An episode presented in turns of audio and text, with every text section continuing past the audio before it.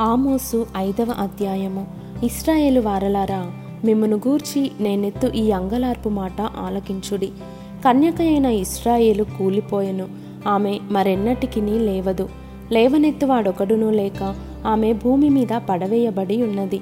ప్రభువైన ఎహోవా సెలవిచ్చినదేమనగా ఇస్రాయేలు వారిలో వెయ్యి మంది అయి బయలు వెళ్ళిన పట్టణస్థులలో నూరు మంది తప్పించుకొని వత్తురు.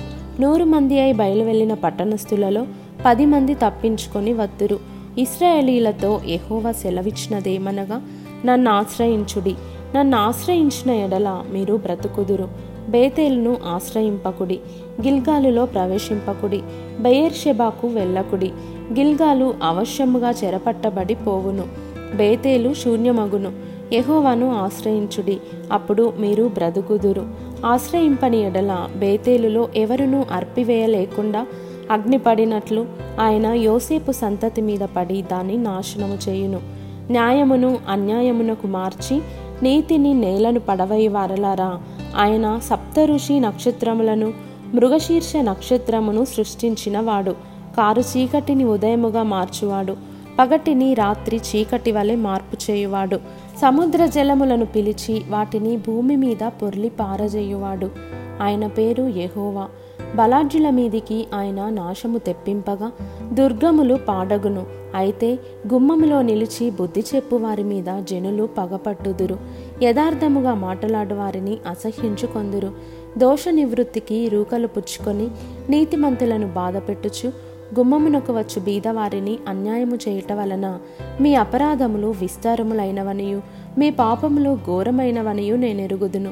దరిద్రుల యొద్ద పంట మోపులను పుచ్చుకొనుచు మీరు వారిని అనగద్రొక్కుదురు గనుక. మలుపురాళ్ళతో మీరు ఇండ్లు కట్టుకొనినను. వాటిలో మీరు కాపురముండరు. శృంగారమైన ద్రాక్ష తోటలు మీరు నాటినను. ఆ పండ్ల రసము మీరు త్రాగరు. ఇది చెడు కాలము గనుక ఈ కాలమున బుద్ధిమంతుడు ఊరకుండును. మీరు బ్రతుకున్నట్లు కీడు విడిచి మేలు వెదకుడి. అలాగు చేసిన ఎడల మీరనుకొన్న చొప్పున దేవుడును. సైన్యములకు అధిపతియునగు ఎహోవా మీకు తోడుగా నుండును.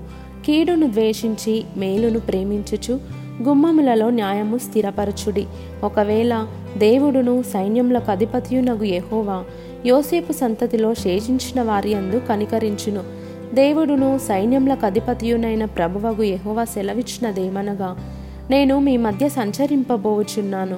గనుక రాజమార్గములన్నిటిలో అంగలార్పు వినబడును. వీధులన్నిటిలో జనులు కూడి అయ్యో శ్రమ అందురు. అంగలార్చుటకు వారు సేద్యగాండ్రను పిలుతురు. రోదనము చేయ నేర్పు గలవారిని అంగలార్చుటకు పిలిపింతురు. ద్రాక్ష తోటలన్నిటిలో రోదనము వినబడును. యహోవ దినము రావలెనని ఆశ పెట్టుకొని ఉన్న వారలారా మీకు శ్రమ. యహోవ దినము వచ్చట వలన మీకు ప్రయోజనమేమి? అది వెలుగు కాదు అంధకారము. ఒకడు సింహమునొద్ద నుండి తప్పించుకొనగా ఎలుగుబంటి ఎదురైనట్టు వాడు ఇంటిలోనికి పోయి గోడ మీద చెయ్యి వేయగా పామువాని కరచినట్టు ఆ దినముండును. యహోవా దినము నిజముగా వెలుగై ఉండదు కాదా? వెలుగు ఏమాత్రమును లేక అది కారు చీకటిగా ఉండదా? మీ పండుగ దినములను నేను అసహ్యించుకొనుచున్నాను. వాటిని నీచముగా ఎంచుచున్నాను.